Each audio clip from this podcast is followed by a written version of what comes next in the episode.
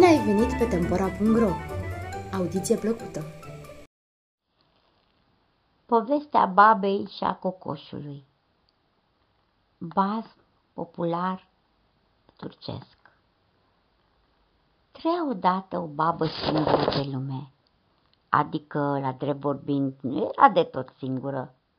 Avea pe cineva, un cocoș, unul roș, cu el vorbea, cu el se sfătuia, cu el își împărțea și pâinea și grijile gospodăriei.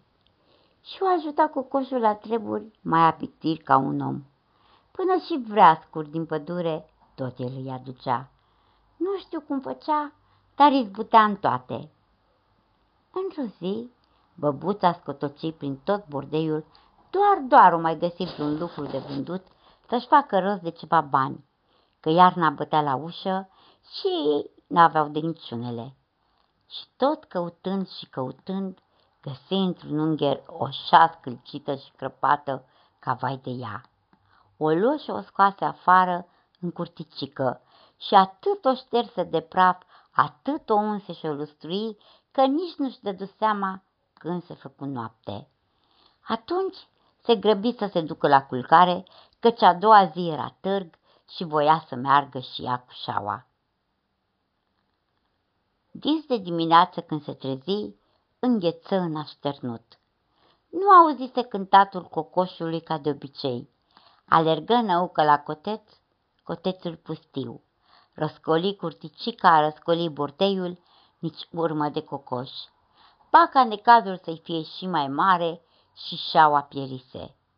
Găsi doar o paițul pe care pe semne de oboseală îl uitase afară și atâta tot.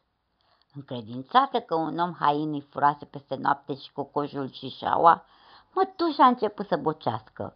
Și boci, și boci, până nu mai a avut nici lacrimi, nici glas. Se tărâ cum pută în bordei și boli de inimă rea. În vremea asta, oare ce se petrecuse cu cocoșul? Când mijiră zorile, se sculă, dar aruncându-și ochii în curticică, îi pieri pufta de cântat Opaițul era răsturnat, iar șaua nădejdea băbuței pentru iarnă era făcută scrum. Ca să-și ferească stăpâna de supărare, cocoșul niciuna, nici două trase cu ciocul în sac, vârâșaua arsă în el și după ce îndreptă opaițul, pe aici de drumul. Tocmai la târg se mai opri. Aici așteptă, așteptă printre ceilalți negustori până ce un bogătan prinse să-l scodească. Ai ceva de vânzare în sac? Am, se grăbi să răspundă cocoșul. Ce? Dacă te uiți, e cărbune. Dacă nu te uiți, e aurul cel mai curat. Și cât vrei pe marfa ta? Sacul ăsta plin cu bani. Crezând că e vorba de cine știe ce lucru fermecat care o să-i sporească și mai mult avutul, bogatul nu stătu o clipă pe gânduri. Se duse într-un suflet acasă, puse bine șaua și umplând la loc cu ban sacul, îl dădu cocoșului care își luă pe dată tălpășița. Când se dumiri, omul că a fost tras pe spoară, pe cocoș ial de unde nu-i, că doar un cocoș roș există pe lume. Iar babei nu-i venit să creadă când își văzut cocoșul din nou acasă, ba încă și cu un sac plin de bani. De atunci bordeiul li se umplu de bunăstare, căci banii i-au închis frumușel într-un sipet și când îi îmbulzeau nevoile, deschideau sipetul și treceau hopul. Și așa trăi răi deasupra necazurilor.